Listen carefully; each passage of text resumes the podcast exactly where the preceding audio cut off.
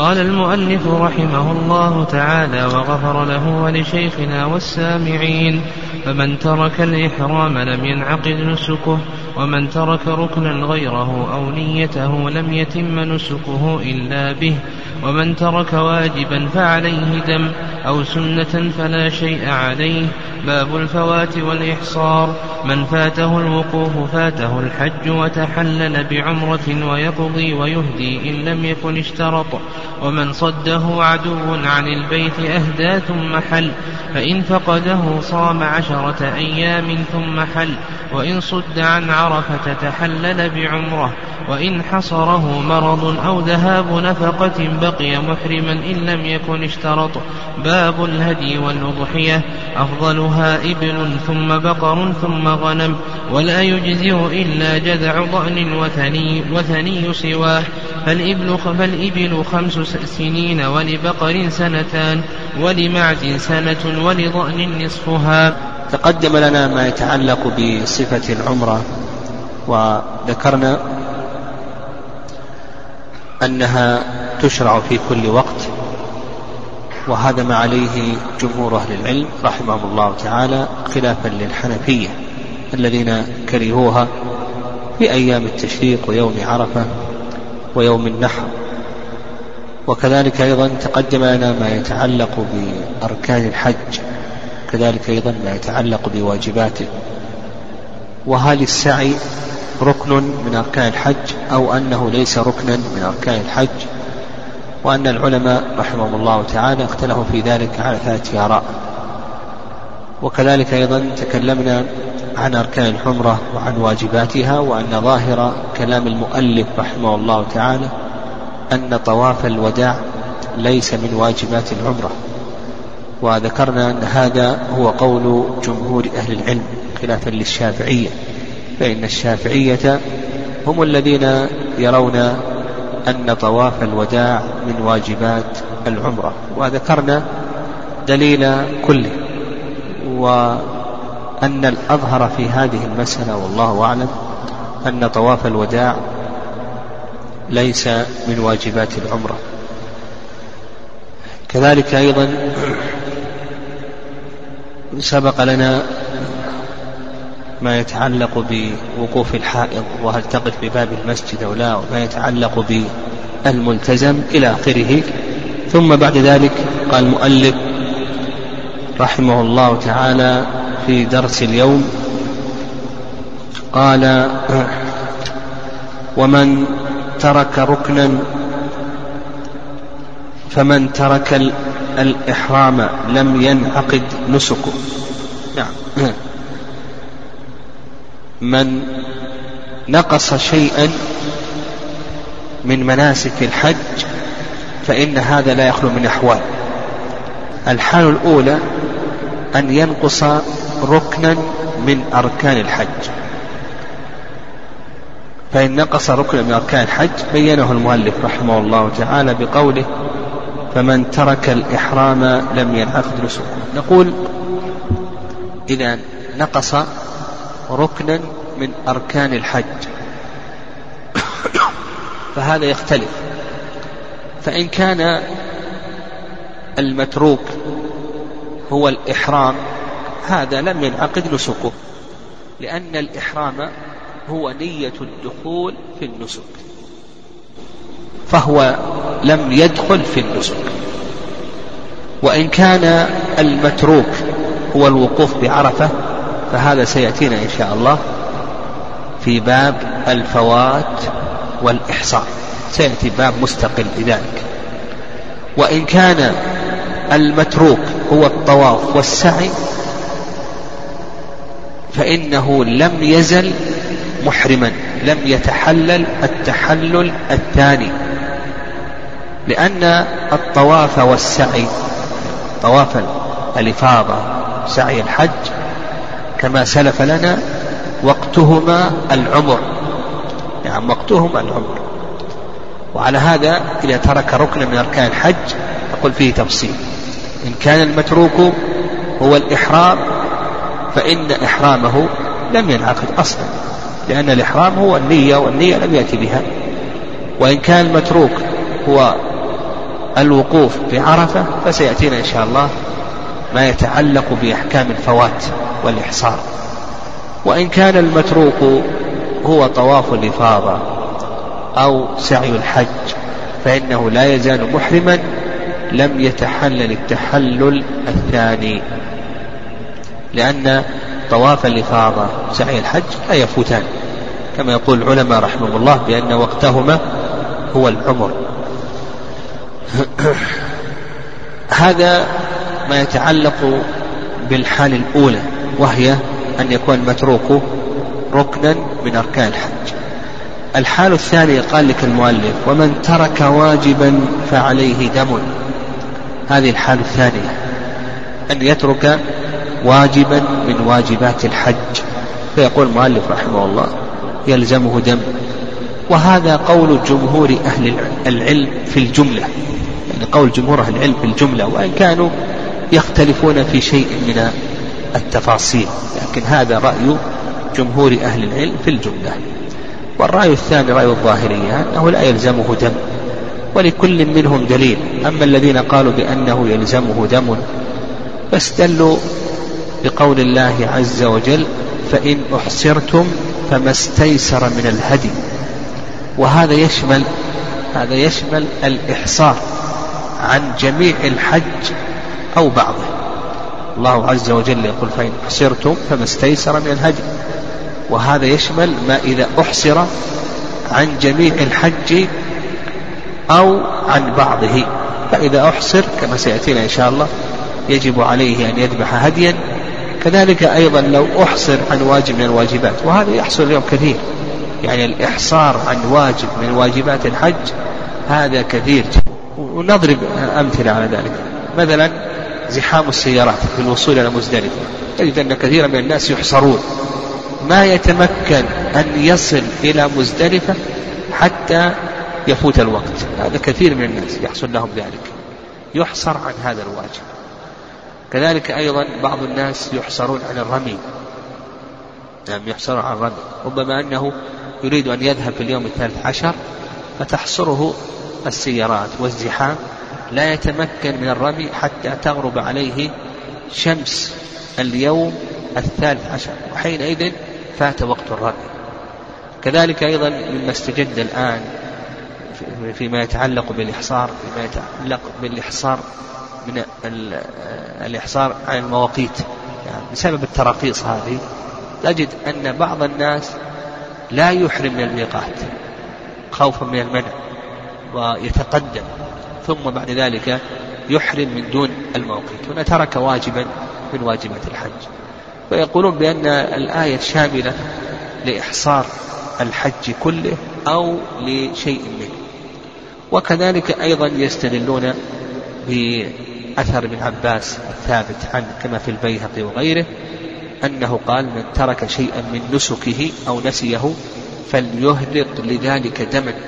يعني من ترك شيئا من نسكه أو نسيه فليهرق لذلك دما الرأي الثاني رأي الظاهرية وقالوا بأن آه، هذا لا يجب فيه شيء إلا ما ورد به النص وهو الإحصار عن جميع الحج إلى آخره. نعم. وما عدا ذلك فقالوا بأن الأصل في ذلك البراءة. قال لك الحال الثالثة إذا كان المتروك سنة من سنن الحج فهذا لا يجب عليه شيء. فلو ترك مثلا استلام استلام الحجر استلام الحجر الأسود في الطواف أو ترك آه الأذكار المشروعة أو الأدعية المشروعة أو غير ذلك أو مثلا ترك ركعتي الطواف فإنه لا شيء عليه.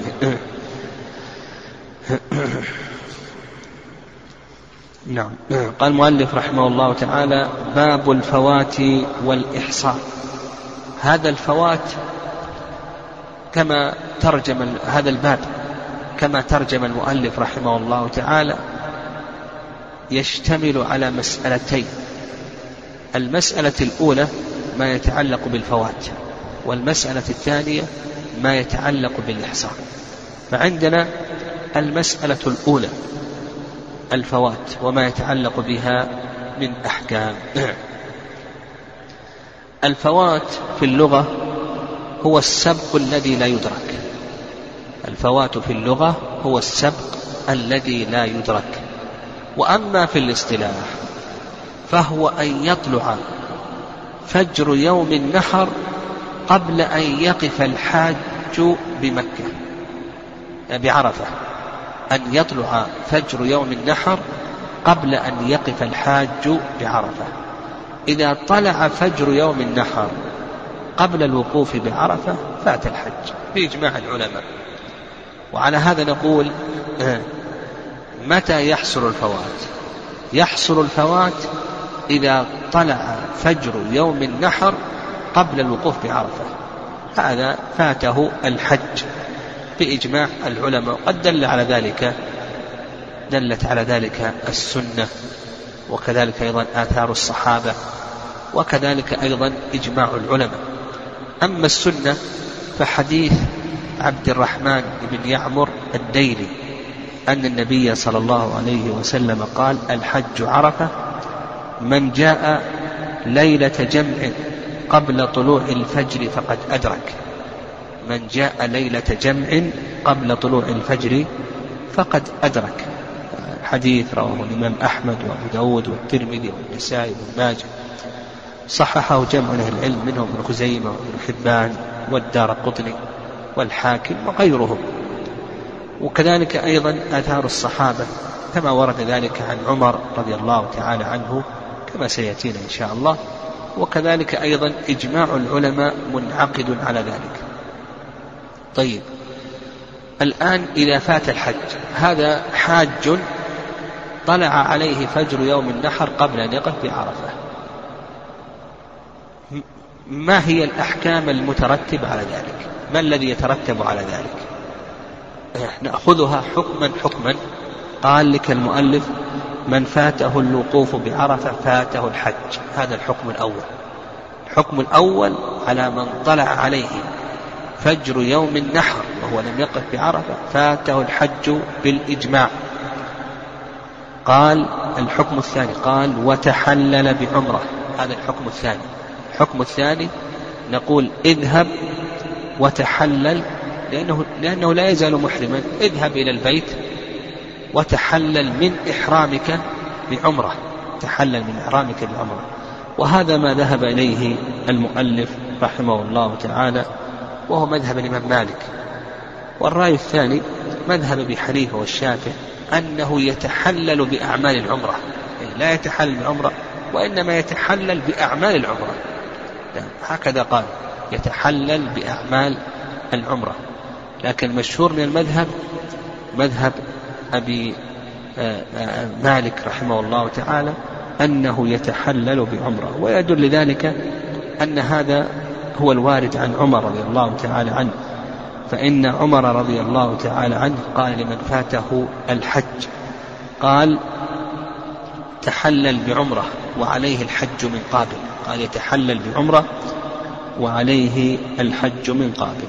وهذا أخرجه البيهقي وإسناده صحيح. الذين قالوا يتحلل بأعمال الحج قالوا بأن عمر قال لأبي أيوب لما فاته الحج قالوا إن عمر قال اصنع كما يصنع المعتمر. لكن نقول بأن قول عمر اصنع كما يصنع المعتمر المقصود بذلك ماذا؟ العمرة هذا هو المقصود. المقصود بذلك العمرة الشرعية. و ولأن عندنا قاعدة وهي أن الحقائق الشرعية ترجع نعم إلى ما جاء على لسان الشارع. يعني الحقائق الشرعية يراد بها ما جاء على لسان الشارع والذي جاء على لسان الشارع هي العمرة المعروفة. المهم الصواب في هذه المسألة نعم أننا نقول بأنه يتحلل بعمرة. هذا الحكم الثاني. قل اذهب لمن فاته الحج اذهب إلى البيت وتطوف وتسعى وتقصر. وهذه العمرة تجزئه عن عمرة الإسلام. تجزئه عن عمرة الإسلام. ولأن هذا الشخص لما تعذر عليه الحج الأكبر فإنه يصير إلى الحج الأصغر فإن العمرة هي الحج الأصغر كما جاء في حديث عمرو بن حزم رضي الله تعالى عنه. قال ويقضي. هذا الحكم كم؟ الثالث والرابع الثالث. نقول عليك أن تقضي الحج من قابل عليك أن تقضي الحج من قابل وهذا الحج الفائت لا يخلو من حالتين. هذا الحج الفائت لا يخلو من حالتين. الحالة الأولى أن يكون فرضا. فهذا يجب عليه القضاء بالاتفاق. يعني بالاتفاق أنه يجب عليه القضاء. لأنه لم يبرئ ذمته من هذا الحج من هذا الواجب من هذا الركن. إذا كان الفائت فرضا حجا مفروضا واجبا عليه فنقول بأن ذمته لم تبرأ منه. الحالة الثانية أن يكون الفائت حجا تطوعا. فهل يجب عليه أن يقضي؟ أو نقول بأنه لا يجب عليه أن يقضي؟ جمهور العلماء أنه يجب عليه أن يقضي. واستدلوا بأن عمر رضي الله تعالى عنه قال لمن فاته الحج وعليه الحج من قابل. نعم وهذا ثابت عن عمر. قال وعليه الحج من قابل والرأي الثاني رواية عن الإمام أحمد رحمه الله وبه قال عطاء أنه لا يجب عليه أن يقضي. نعم لا يجب عليه أن يقضي. وما على ذلك؟ أدعى ذلك الإجماع. الإجماع منعقد على أن الذي يجب في العمر كم مرة يجب الحج؟ مرة واحدة. لو قلنا بأنه يجب يجب عليه أن يقضي. كان لا ترتب على ذلك أن نقول بأنه يجب عليه الحج في عمره مرتين. وأيضا يستدلون على هذا بقول النبي صلى الله عليه وسلم حديث ابن عباس الحج مرة فمن زاد فمتطوع. وأيضا من أقوى أدلتهم أن النبي صلى الله عليه وسلم حصر عن البيت في الحديبية واعتمر من العام القابل عمرة القضية. وكثير من الصحابة الذين كانوا مع النبي صلى الله عليه وسلم في الحديبية لم يكونوا معه في عمرة القضية. نعم مما يدل على أنه لا يجب أن يقضي إذا كان تطوعا. وعلى هذا يحمل قول عمر رضي الله تعالى عنه وعليه الحج من قابل يحمل على أي شيء؟ ها؟ على الفرض يعني على أن الحج الذي فات حج الفريضة. يعني يحمل على أن الحج الذي فات هو حج الفريضة. ولأن هذا الشخص وإن تعذر عليه الحج الأكبر فإنه صار إلى الحج الأصغر وأتى بالحج أتى بالحج الأصغر. فالصواب في هذه المسألة أن نقول بأنه لا يجب عليه أن يقضي إذا كان الفعل تطوعا ولأن الأصل براءة الذمة. الأصل براءة الذمة قال المؤلف رحمه الله ويهدي هذا الحكم الرابع ونقول لهذا الذي وجب الذي فاته الحج نقول بأنه يجب عليك أن تهدي تذبح هديا يعني تذبح هديا. وهذا ما عليه جمهور العلماء رحمهم الله تعالى. هذا ما عليه جمهور العلماء رحمهم الله تعالى أنه يجب عليه أن يذبح هديا. وعند الحنفية يعني عند الحنفية أنه لا يجب عليه أن يذبح هديا وكلا الفريقين يتمسك بما ورد عن عمر رضي الله تعالى عنه. فالذين قالوا بأنه يجب عليه أن يذبح هديا قالوا بأن هذا ورد عن عمر رضي الله تعالى عنه كما في خبر الأسود بن يزيد في من فاته الحج. قالوا نعم هذا ورد عن عمر رضي الله تعالى عنه في خبر في خبر أبي أيوب لما فاته الحج. أمره عمر رضي الله تعالى عنهما بالهدي. والذين قالوا بأنه لا يجب عليه الهدي الحنفية قالوا بأن في خبر الأسود بن يزيد أن عمر ما ذكر الهدي. أن عمر رضي الله تعالى عنه ما ذكر الهدي. والأقرب في ذلك أن نقول إن, إن كان هذا الهدي قد تعين تعين عينه بالإشعار أو بالسوق ونحو ذلك فهذا لا إشكال يجب عليه أن يذبحه. وإن كان الهدي ما تعين هذا الهدي الهدي هذا لم يتعين يظهر والله أعلم أن الأصل براءة الذمة ونقول بأنه يستحب له أن يذبح الهدي والله أعلم. قال المؤلف رحمه الله ويهدي. قال إن لم يكن اشترطه. إن لم يكن اشترطه. هذا الحكم ماذا؟ ها؟ الحكم الخامس. إن كان اشترط هذا الذي فاته الحج اشترط في بداية الإحرام أن محلي حيث حبستني. وقد سبق لنا أن ذكرنا الاشتراط. هل الاشتراط مشروع أو ليس مشروعا؟ وأن الإمام أحمد رحمه الله يرى أنه مشروع سنة. الشافعي يقول مباح والحنفية والمالكية يقولون ليس مشروعا ليس مشروعا. والظاهري يقولون بأنه واجب إلى آخره. المهم واختيار شيخ الإسلام تيمية رحمه الله أنه مشروع لمن يخاف من إتمام النسك.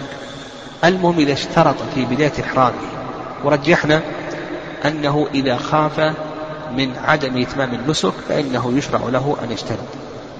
ما دام أن الاشتراط في حقه مشروع كما لو كان خائفا من عدم إتمام النسك فنقول إذا فاته الحج بسبب هذا العذر يقول لك المؤلف رحمه الله لا شيء عليه. وش معنى لا شيء عليه؟ يعني لا يجب عليه هدي ولا يجب عليه قضاء. الهدي لا يجب عليه يذبحه ولا يجب عليه قضاء التطوع. أما قضاء الواجب هذا لا إشكال فيه. وأما التحالل بعمرة هذا لا بد أن يتحالل بعمرة لأنه قادر على البيت. فنقول إذا اشترط أن محلي حيث حبسته والاشتراط هنا مشروع في حقه. إذا كان الاشتراط مشروعا في حقه ثم فاته الحج يقول لا شيء عليه. إيش معنى لا شيء عليه؟ أنه لا هدي عليه كما ذكرنا خلاف أهل العلم رحمه الله في الهدي وأنه ماذا؟ لا يجب عليه أن يقضي التطوع. هذا القول بالقضاء. لكن الفرض هذا لا بد منه. وأما ما يتعلق بإحرامه فنقول ماذا؟ يذهب ويتحلل بالعمرة لأنه قادر عليه. يتحلل بعمرة لأنه قادر على البيت. هذا ما يتعلق بالفوات الآن انتهت المسألة الأولى. وتلخص لنا أن الفوات هو أن يطلع فجر يوم النحر قبل أن يقف بعرفة وأن يترتب عليه أحكام. أولا الحكم الأول فوات الحج. الحكم الثاني هل يجب القضاء أو لا يجب القضاء. الحكم الثالث أنه يتحلل بعمرة. الحكم الرابع آه، ما يتعلق بالهدي. الحكم الخامس ما يتعلق بالاشتراط إن كان اشترط وذكرنا متى ينفعه الاشتراط ومتى لا ينفعه وما هي الأشياء التي ينفعه فيها الاشتراط والأشياء التي لا ينفعه فيها الاشتراط. ثم شرع المؤلف رحمه الله في المسألة الثانية قال ومن صده عدو عن البيت. الإحصار هنا شرع في المسألة الثانية وهي مسألة الإحصار.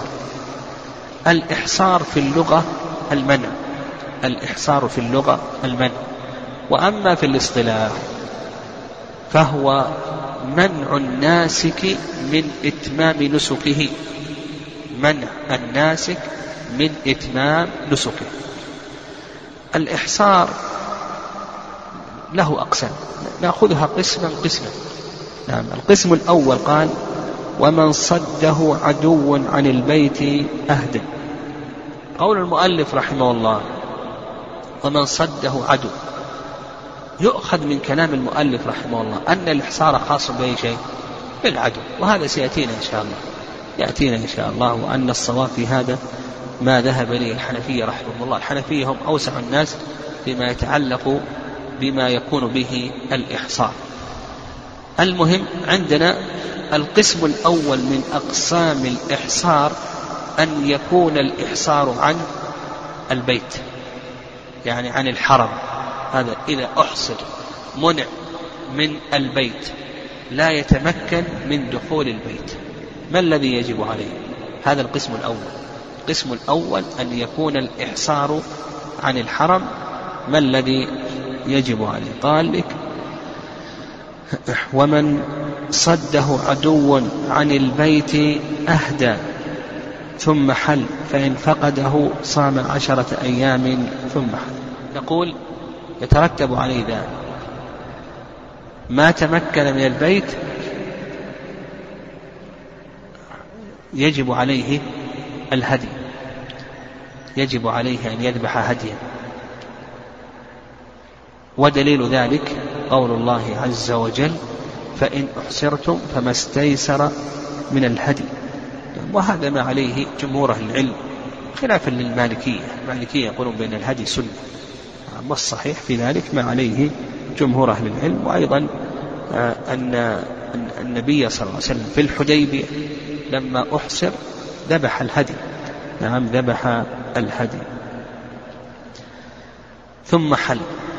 وظاهر كلام المؤلف رحمه الله أنه لا يجب عليه أن يحلق أو أن يقصر. لأنه قال لك ذبح الهدي ثم حل ما قال بأنه يحلق أو يقصر. يعني وهذا ما ذهب إليه المؤلف رحمه الله تعالى وهو قول أكثر أهل العلم. أكثر أهل العلم يتمسكون بظاهر القرآن. الله عز وجل ذكر الهدي ولم يذكر حلقا ولا تقصيرا. والرأي الثاني رأي الشافعية أنه لا بد أن يحلق أو أن يقصر. نعم لا بد.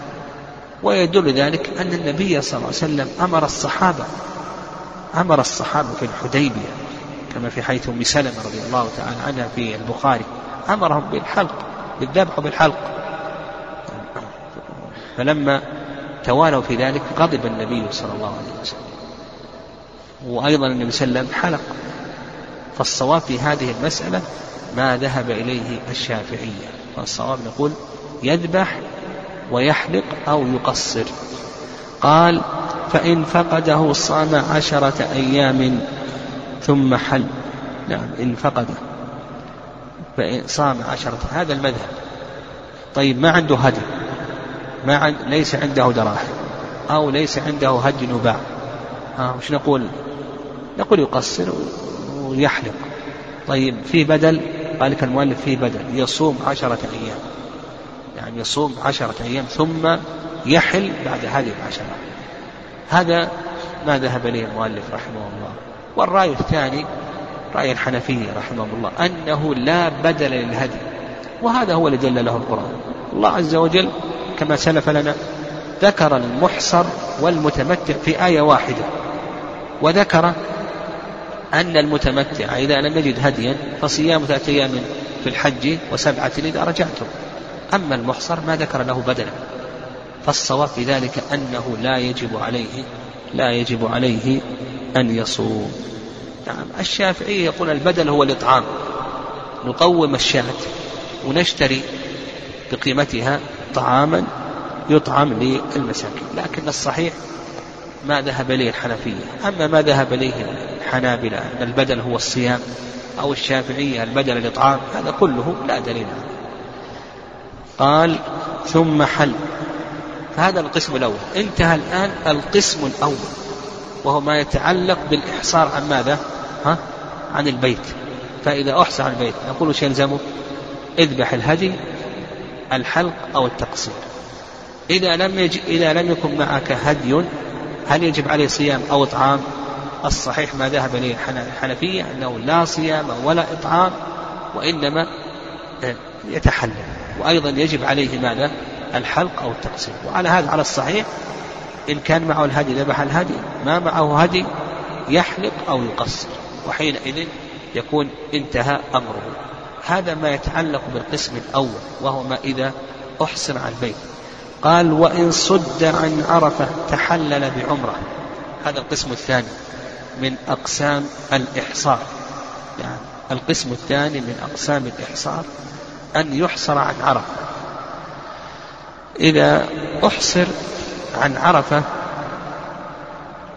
يعني هو يتمكن من البيت يتمكن من المسجد الحرام لكنه بالنسبة لعرفات ما يتمكن. ولنفرض أنه حصل له عائق كما تحصل الآن. قد يحصل له عائق من رجال الأمن مثلا هو ممنوع ليس معه ترخيص.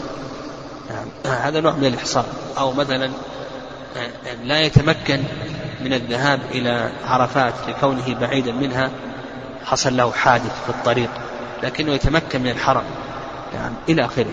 المهم الآن صد عن عرفات. ماذا نقول له؟ نقول اقلب حجك إلى عمرة. يعني اقلب حجك إلى عمرة.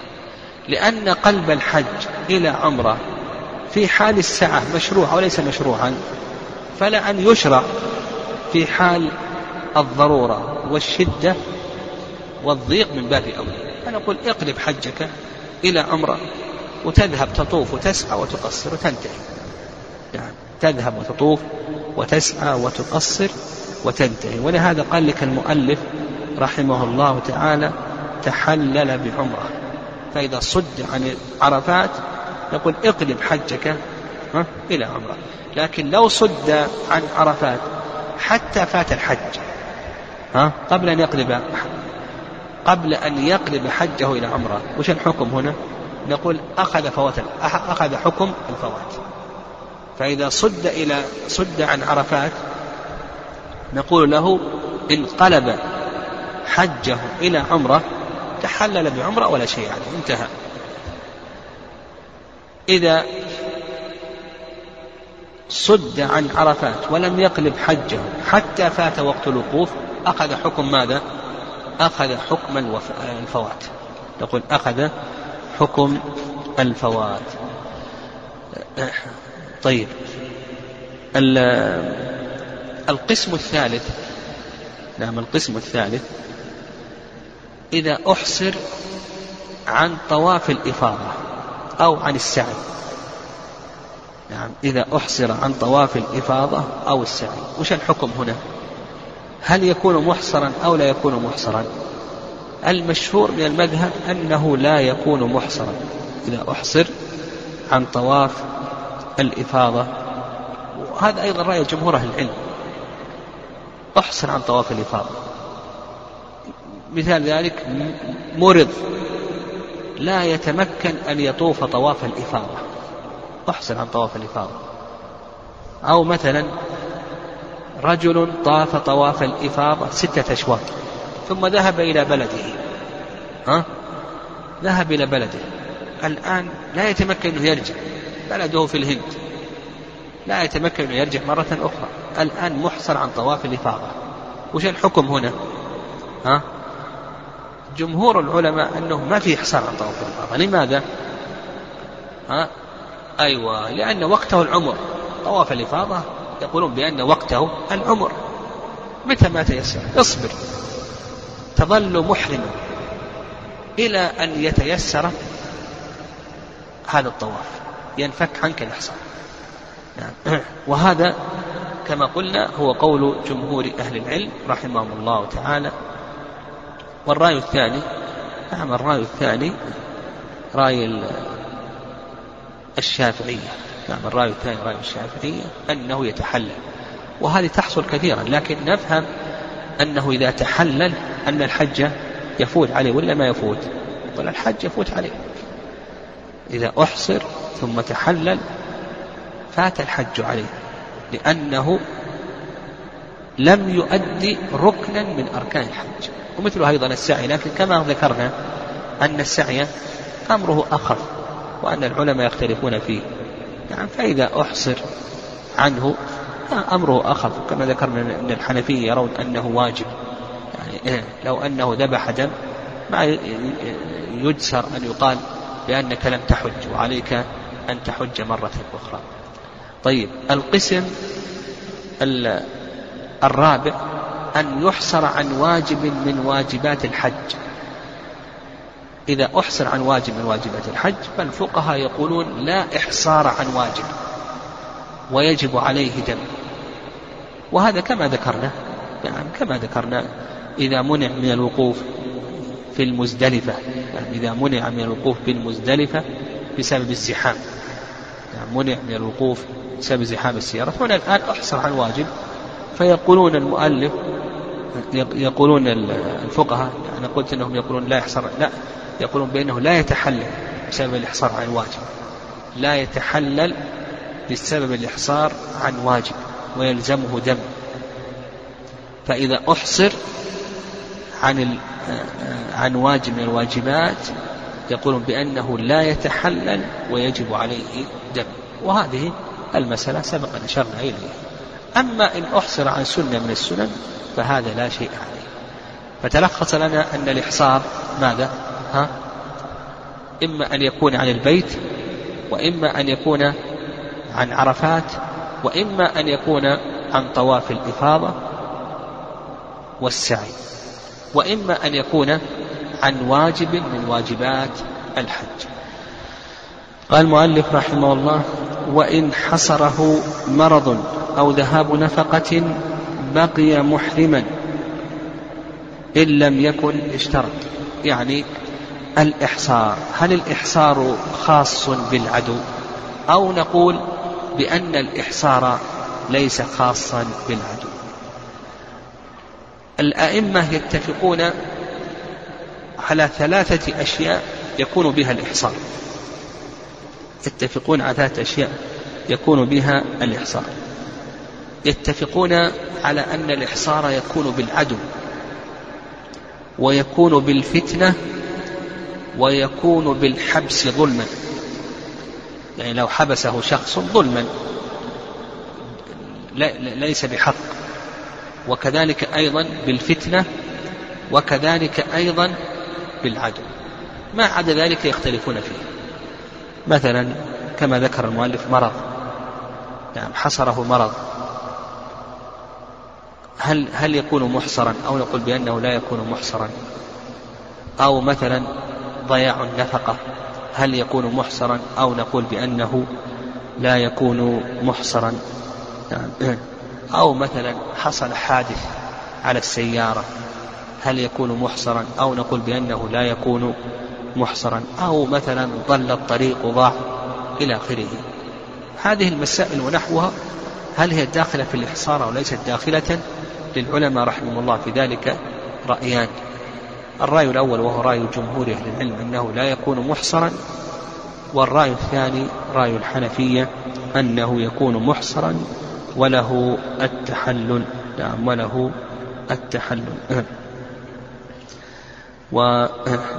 ودليل الجمهور أن الله سبحانه وتعالى أمر بإتمام الحج وأتموا الحج والعمرة لله ولأن إحصار النبي صلى الله عليه وسلم إنما هو بالعدو وأما الحنفية فيستدلون بالعموم وإن أحصرتم فإن أحصرتم فما استيسر من الهدي.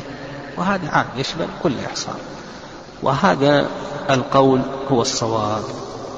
فإن أحصرتم فما استيسر من الهدي. هذا عام يشمل كل حصر وهذا القول هو الصواب. قال المؤلف رحمه الله إن لم يكن اشترط.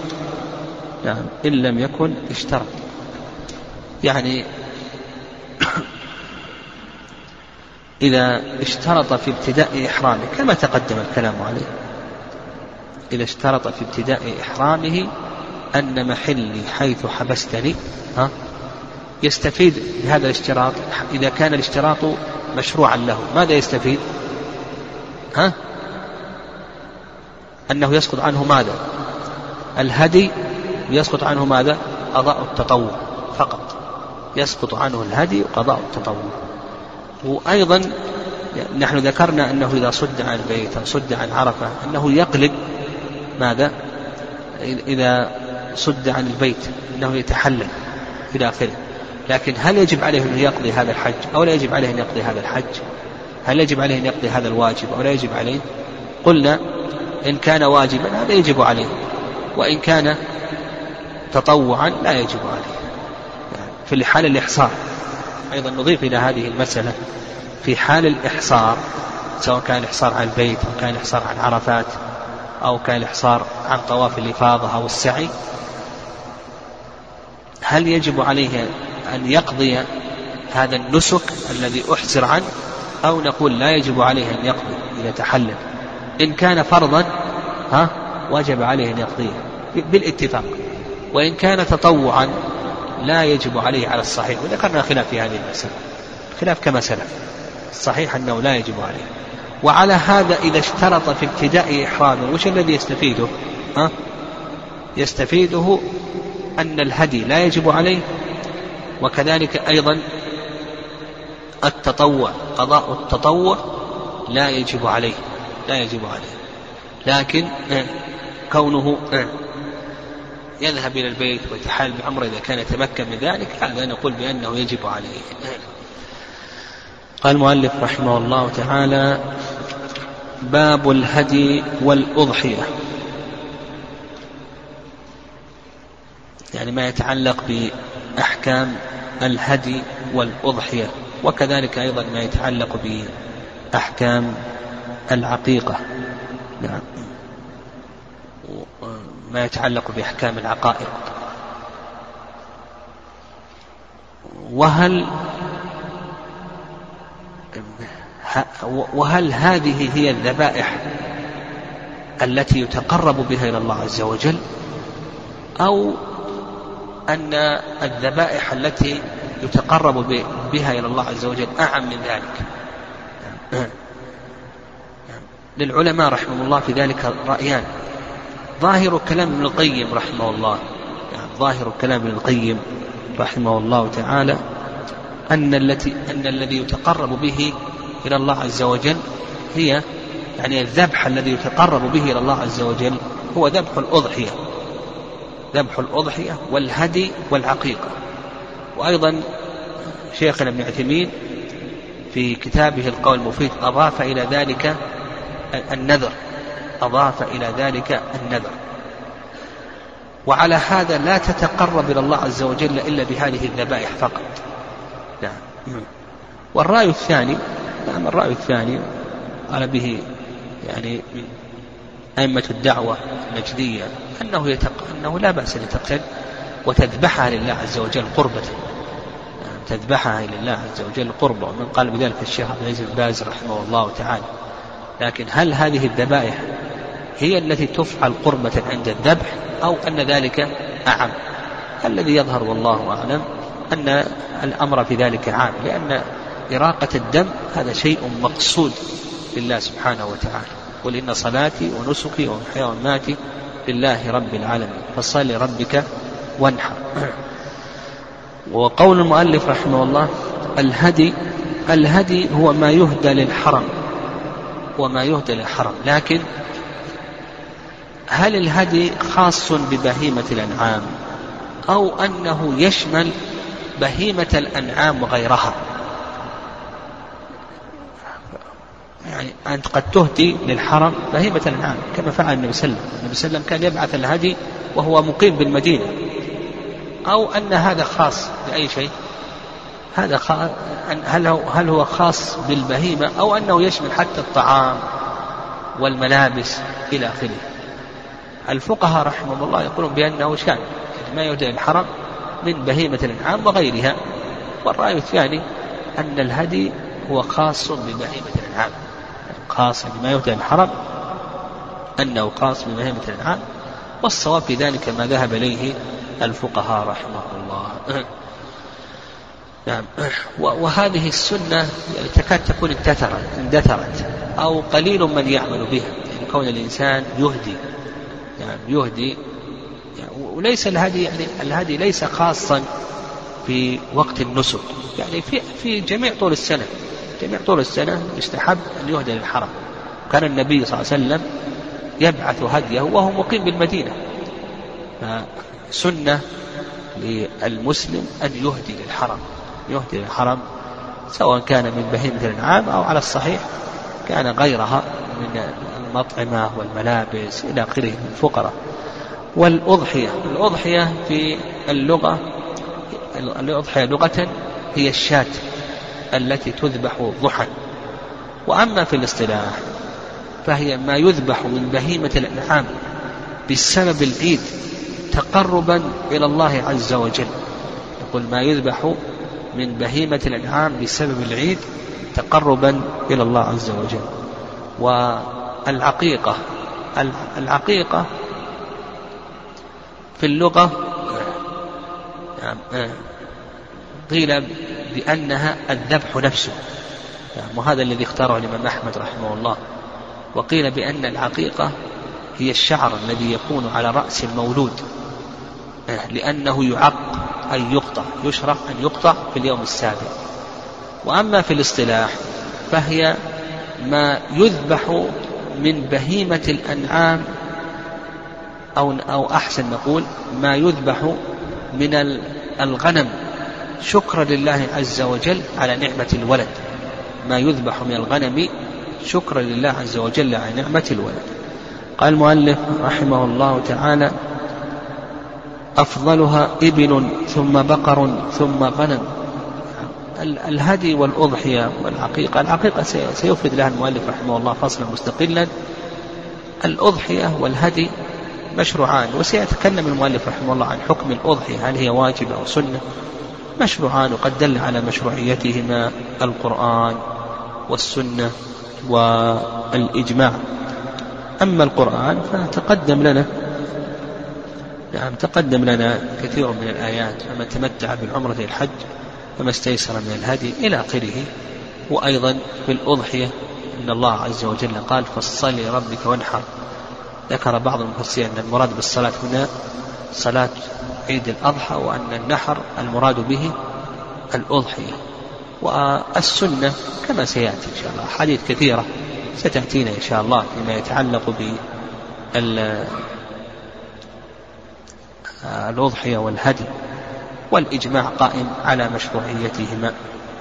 وقد ذكر ابن القيم رحمه الله أن الذبح والصلاة في كل ملة من الملل. في كل ملة من الملل توجد نسيكة وصلاة. لا يقوم غيرهما مقامهما. يعني لو تصدق بأضعاف أضعاف الأضحية ما يقوم مقام الأضحية. يعني لو قال مثلا أنا الأضحية ب 500 ريال أنا بتصدق ب 1000 ريال أو بتصدق ب 2000 أو 3000 يقول هذا ما يجزي عن الأضحية. لماذا؟ ها؟ أيوة لأن إراقة الدم هذا مقصود لله عز وجل هذا مقصود للشارع التعبد لله عز وجل بإراقة الدم. ليس المقصود هو اللحم يعني بإمكان الإنسان يشتري لحم أو لو كان المقصود اللحم قلنا تعطي دراهم أفضل. قد يكون الدراهم أفضل لأن الدراهم قد يشتري بها المسكين شيئا يحتاج إليه قد يقضي بها دين. لكن المقصود هنا التعبد لله عز وجل بإراقة الدم. قال أفضلها إبل ثم بقر ثم غنم. يعني هذا هذا أفضل ما يهدى وما يضحى به من حيث الجنس. يعني جنس البقر أفضل من جنس جنس الإبل أفضل من جنس البقر وجنس البقر أفضل من جنس الغنم. فالأفضل الإبل ثم البقر ثم الغنم هذا إذا أراد أن يخرج كاملا. يعني إذا أراد أن يخرج كاملا. أما إذا أراد أن يخرج سبع بقرة سبع بقرة سبع بدنة فالأمر يختلف. لكن إذا أراد أن يخرج بقرة كاملة أو إبلا بعيرا كاملا أو شاة نقول الأفضل تخرج الإبل أفضل من البقرة والبقرة أفضل من الغنم لكثرة اللحم. طيب. هذا إذا أراد على سبيل العموم إذا أراد أن يخرج كاملا. لكن ما هو أفضل ما هو أفضل كل جنس؟ يعني من حيث العموم الأفضل الإبل ثم البقر ثم الغنم. طيب ما هو أفضل الإبل؟ وما هو أفضل البقر؟ وما هو أفضل الغنم؟ الفقهاء يقولون أفضل كل جنس أسمن. ثم الأغلى يقولون الأسمن ثم بعد ذلك الأغلى ثم بعد ذلك الأملح. الأسمن الأغلى الأملح. وعند شيخ الإسلام تيمية رحمه الله أن أفضل كل جنس بحسب القيمة. فكلما كان أغلى فهو أفضل عند الله عز وجل. يعني كل ما كان أغلى فهو أفضل عند الله عز وجل. هذا اختيار شيخ الإسلام بن تيمية رحمه الله تعالى. قال رحمه الله تعالى ولا يجزئ فيها إلا جذع ضأن وثني سواه. هنا شرع المؤلف رحمه الله في بيان شروط الأضحية والعقيقة والهدي فالشرط الأول من شروط الأضحية والهدي والعقيقة الشرط الأول السن أن تبلغ السن المعتبر شرعا أن تبلغ السن المعتبر شرعا. طيب وما هو السن المعتبر شرعا؟ يقول السن المعتبر شرعا هو أن تكون جدع ضأن أو ثنية معز أو ثنية إبل أو ثنية بقر. الضأن لا بد أن يكون جدعا وما عداه يشترط أن يكون ثنية. ما عداه من الإبل والبقر والمعز يشترط أن يكون ثنيا. وهذا باتفاق الأئمة. وإن كانوا يختلفون هم يختلفون في تفسير الثني والجذع. من هو الجذع؟ متى يكون جذعا ومتى يكون ثنيا إلى آخره؟ يختلف. وسيذكر المؤلف رحمه الله تعالى ذلك. ودليل هذا الشرط ما ثبت في صحيح مسلم أن النبي صلى الله عليه وسلم قال لا تذبحوا إلا مسنة. إلا أن تعسر عليكم فتذبحوا جذعة من الضأن. يعني ثبت في صحيح مسلم أن النبي صلى الله عليه وسلم قال لا تذبحوا إلا مسنة. إلا أن تعسر عليكم فتذبحوا جذعة من الضأن. وهذا يدل على أن المسنة هي الثنية. يعني يدل على أن ما ذكره الفقهاء رحمه الله أنه يشترط ثني المعز وثني الإبل وثني البقر. بقينا في الضأن. لا بد أن. نعم يكفي أن يكون جزعا جذعا. وقول النبي صلى الله عليه وسلم إلا أن تعسر عليكم فتذبوا جذع من الضأن قال العلماء رحمه الله بأن هذا محمول على الأفضلية. يعني هذا محمول على سبيل الأفضلية. وقد جاء في حديث أم بلال عن أبيها هلال أن النبي صلى الله عليه وسلم قال يجزئ الجذع من الضأن ضحية. يجزئ الجذع من الضأن ضحية. لكن هذا الحديث فيه ضعف. قال المؤلف رحمه الله وثني سواه فالإبل خمس. يعني الثاني من الإبل له خمس سنين. والماء والبقر سنتان. والمعز سنة. والضأن نصفها. نعم. آه. يعني نصف سنة. فالإبل ما له خمس سنوات والبقر ما له سنتان والضأن والمعز ما له سنة والضأن ما له ستة أشهر. وهذه يعني هذا المشهور من مذهب الإمام أحمد رحمه الله. والفقهاء يختلفون في الأسنان يعني يختلفون في الأسنان في أسنان مثل هذه الأشياء. نعم.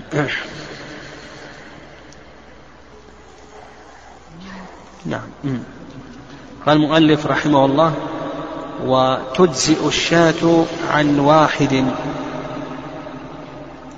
والبدنة والبقرة عن سبعة إلى آخره.